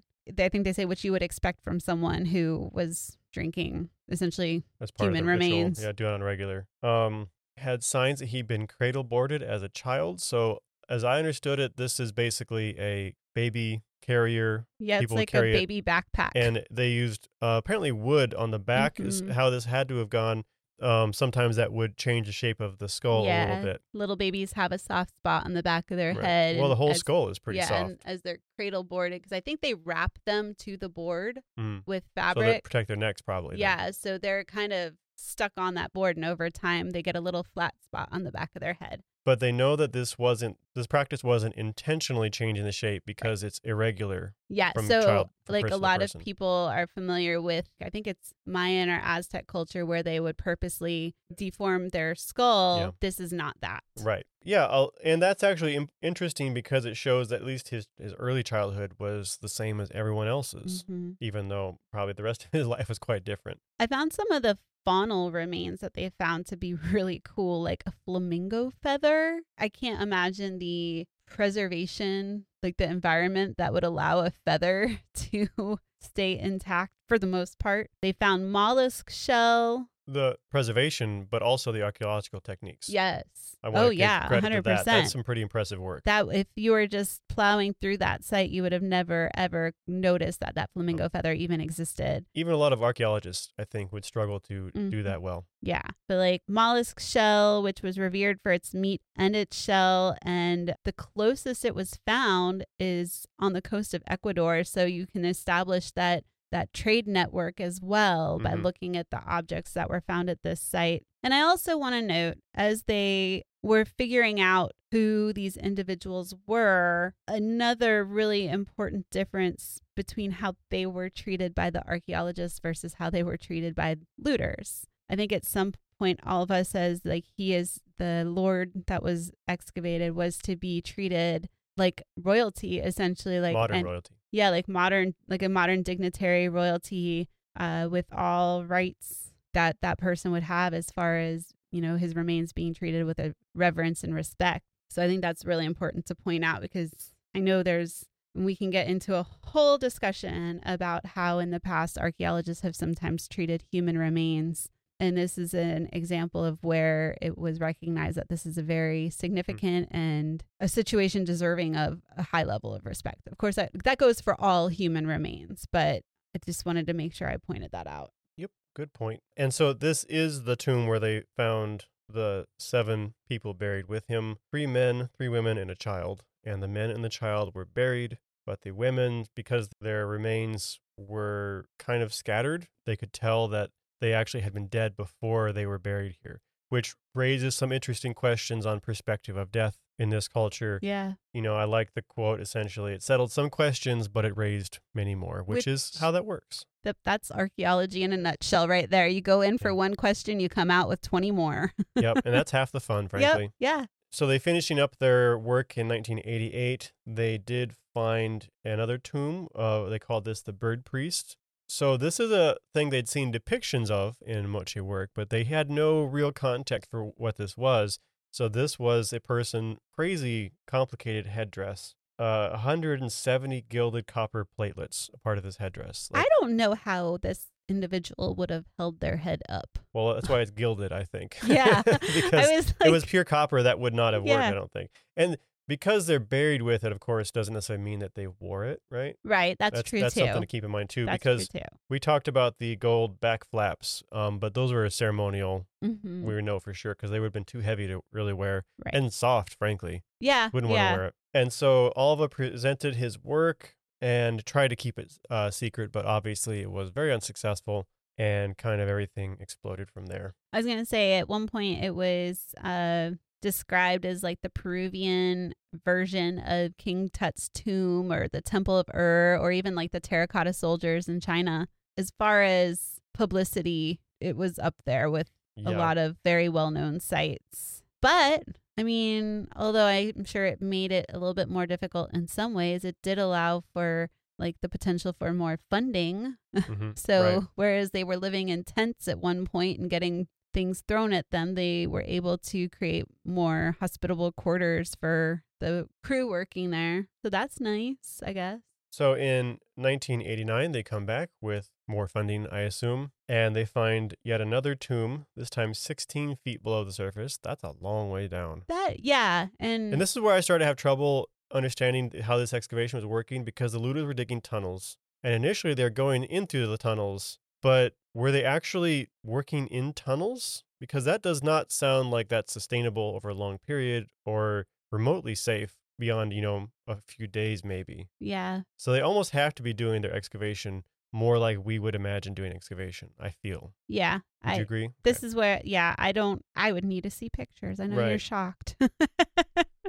And so this was yet another elite from the Moche culture and had a lot of similar objects, but it was clearly a less formal burial. Um, instead of like a whole chamber, he was buried in a pit. There was uh, some kind of oddly loaded interpretations of this one that I wasn't sure if there was basis for it or if it was adding some flair to it. It's a little gruesome, just a heads up to people, but apparently there's a young woman buried there too he describes her as splayed out like she was thrown in the pit alive and then a llama was dropped on top of her and then they're buried alive. I don't I'm wondering if there's if that interpretation is, you know, it feels like that could be a bit of a stretch. yeah, I don't know. I don't know enough about. I would need to see more of this site. I mean, I could see how. I mean, I know human sacrifice was a thing, right? Right. And I know in different cultures, especially in that area of the world, is And we have to remember it's not necessarily seen as how we would see it. yeah. And so, I mean, it's possible, but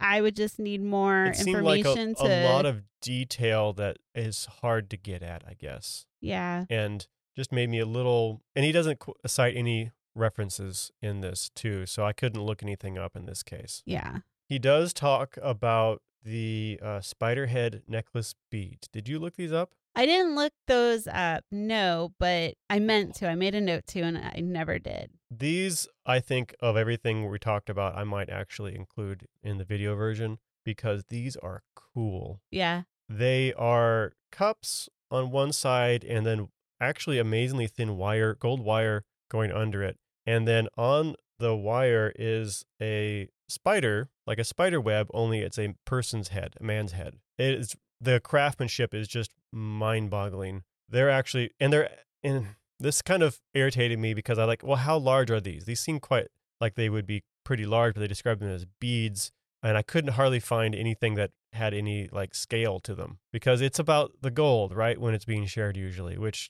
irritated the, the heck out of Oh, me. no scales, including in No the scales. I finally found one where they were like photographed in the burial. That gave me an idea, but Oh. otherwise, I had I couldn't figure out what these could have been. Well, that's unfortunate because I expect to see scales Right. in my photography. well, it's like I said, it's about the gold. I think a lot of times. Yeah. unfortunate.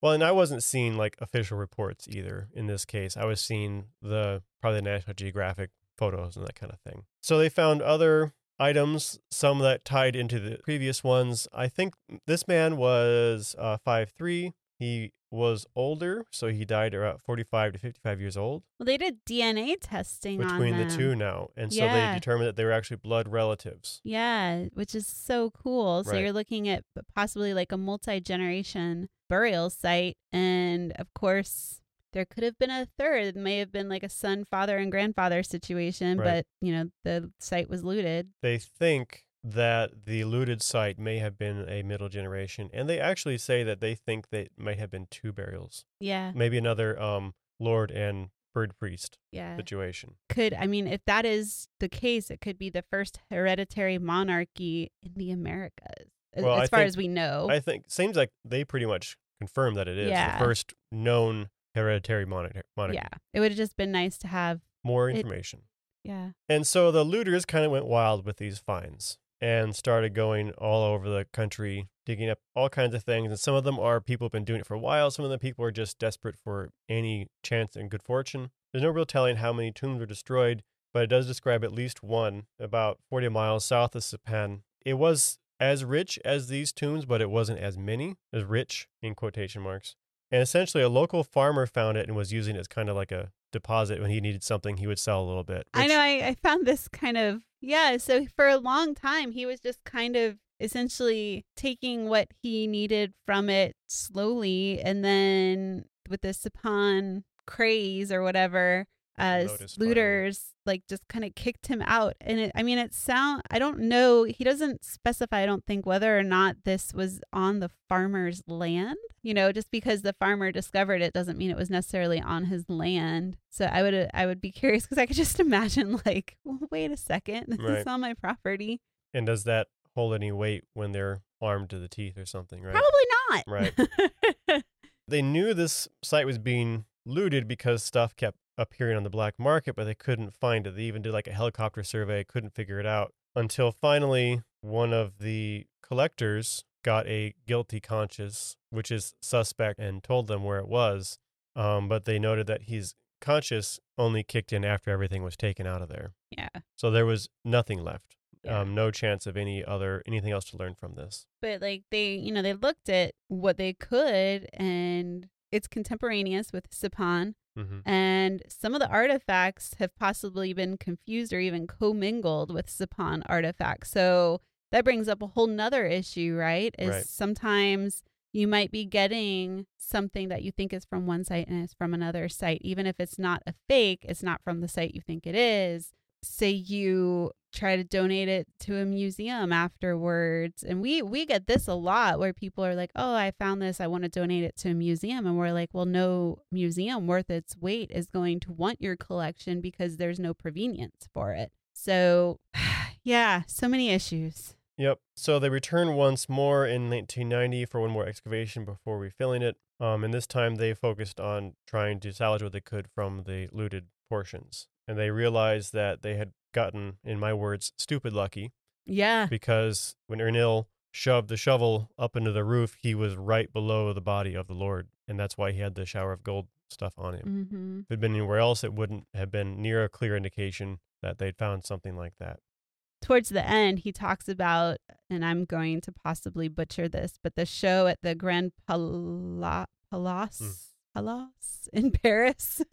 I do not speak French. That was in 1988. And this is where the French got their first look at that Hotelier's collection. And he readily admitted he got it from grave robbers, right? Yep. And he was able to get around the whole looting situation by declaring it with the Peruvian government. And if part of that, you agree not to ever export the artifacts.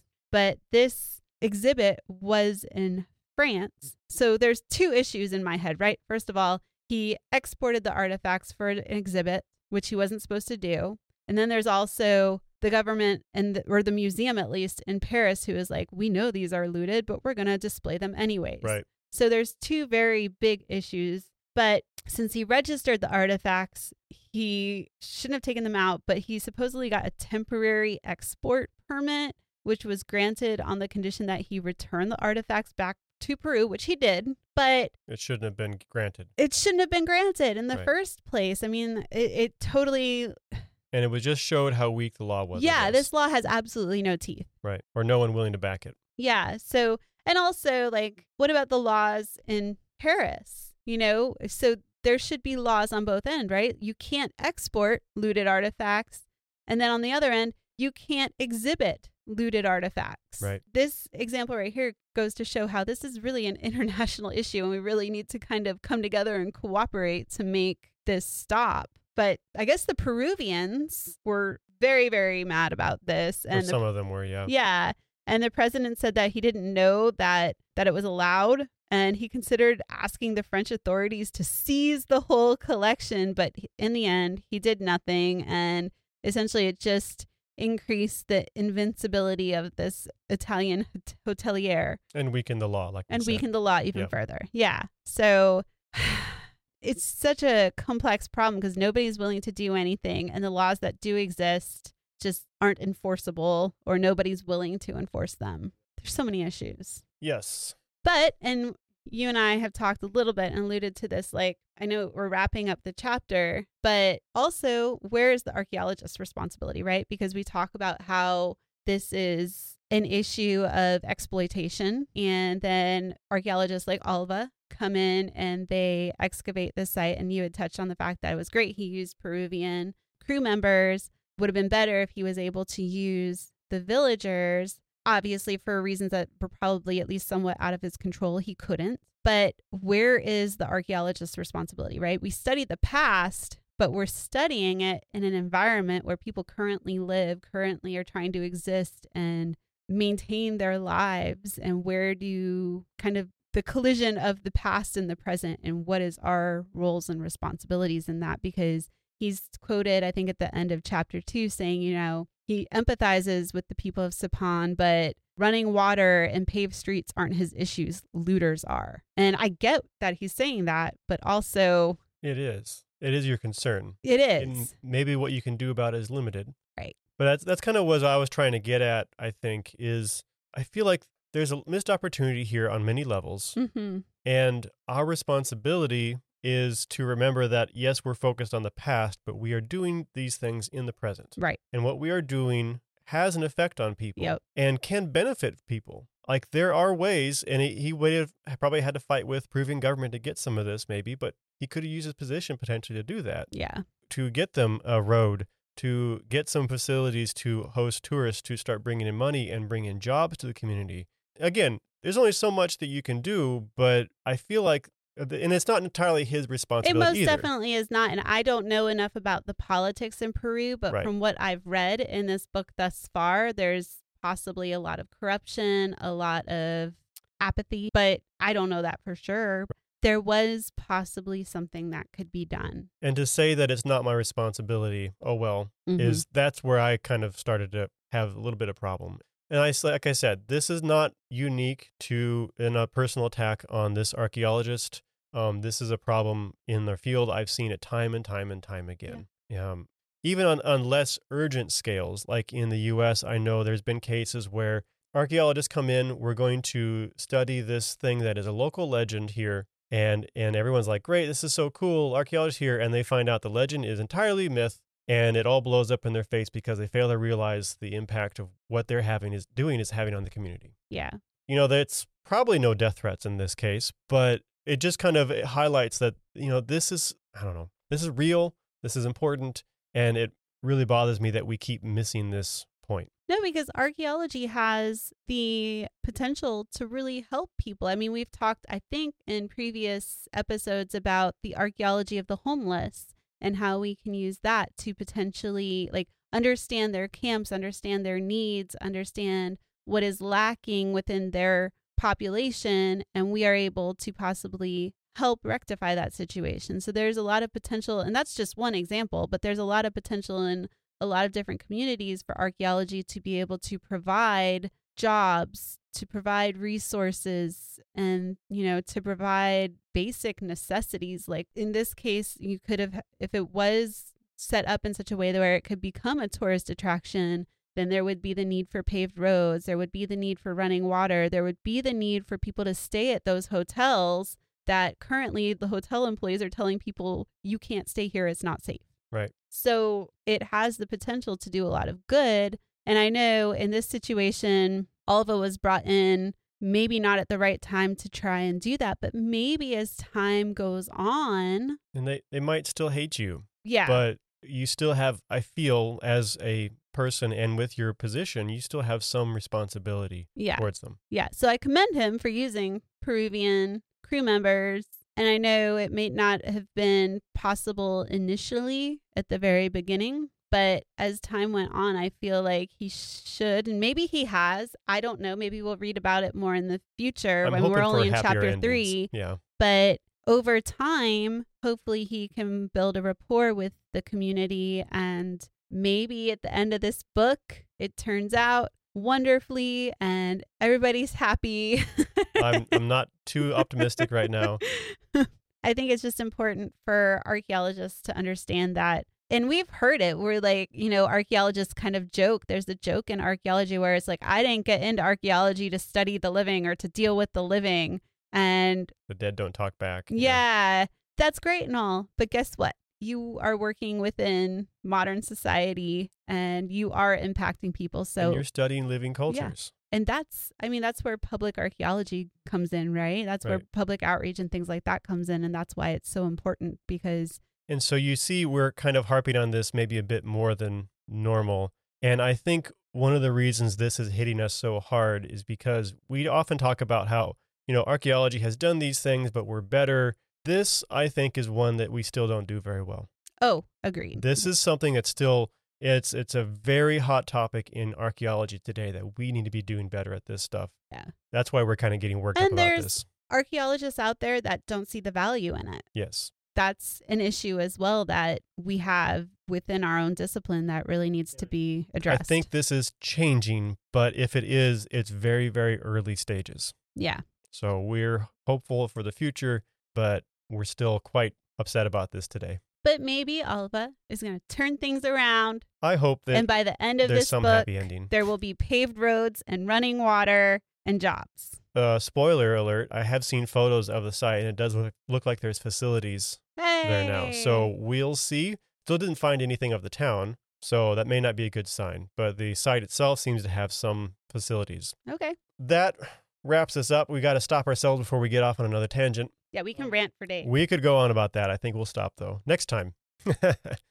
what do you think of the book so far, Barbara? I really like it. Um, it's a lot. There were quite a few moments as I was reading this where my heart just broke. Mm-hmm. I hate hearing about human remains and burials being desecrated. It's something I feel really strongly about. That should most definitely not happen. And just, I was shocked at the efficiency of the illicit artifact trade. It it makes it seem overwhelming and it makes me a little well not a little it makes me very concerned about how we are ever going to get a hold on this Yeah. because at this rate and with the only way I see it happening is like I talked about uh, just a little bit ago when I was talking about that exhibition in Paris. Our governments need to take this seriously and they need to work together to stop the international trade of these objects. Without that, I don't know that there's much that can be done. Yeah, and just to kind of reiterate too, I feel for the victims of this, you know, the people, the burials of the people, but also the people of Sipan and all the way up to the collectors at least. I don't know think I feel any sympathy for them or the the buyers at least, but for the the poor people trying to get an opportunity and for the poor people who are buried in these sites and you know are deserving of respect as well. Yeah. It was kind of heartbreaking. to live in a community where your only opportunity is to do something illegal in order to make a living, that's not right. No. But I as far as the book goes, it is a not a happy story so far. It is a little sad to read, but I really do want to commend this author. This is possibly one of the most engaging books we've read so far as far as the writing style and the the way he presents this information. This is really exceptionally well written, I think. Yeah, and I think it's an important story to tell. It's not a happy story, Mhm. but it's one Right. that I think everybody needs to be aware of because in addition to getting our governments to take this seriously, well guess how that happens? It's by people wanting our governments to take it seriously. And this gets the word out about what is happening. And we're looking at Peru, but remember too, this is a worldwide phenomenon, Yep. and this is not something that we don't see in the U.S. even too. Um, there's a lot of looting that goes on in the U.S. of sites. a lot of that is a tied with this illicit trade, as well as drug issues worldwide. At least it's often tied with terrorism, and so people who are buying these artifacts are funding those things as well. Just to not to leave it on a so heavy a note, uh, I do again just want to reiterate this is a lot of fun. You can tell we're getting kind of worked up and passionate about this. Hope you've enjoyed it too. But until then, we'll continue on with the next three chapters. Is that right, Barbara? I think we were going to do the next four chapters and finish up part one. So it would be four through seven. Okay. So we're going to finish up part one with chapters four through seven, like Barbara said. And I'm really looking forward to seeing where this goes because I'm at least glad that this isn't where it's stopping right now. I'm I'm hopeful that there's a happy end, Tristan. or at least there's some hope for a happy end, even if it doesn't happen in this book, you know? Yeah. At least maybe it'll give us some concrete ways we can address the issue. hmm As a society or as individuals, even. Yes. Until next time, we'll see you then, and I'm looking forward to it. Happy reading.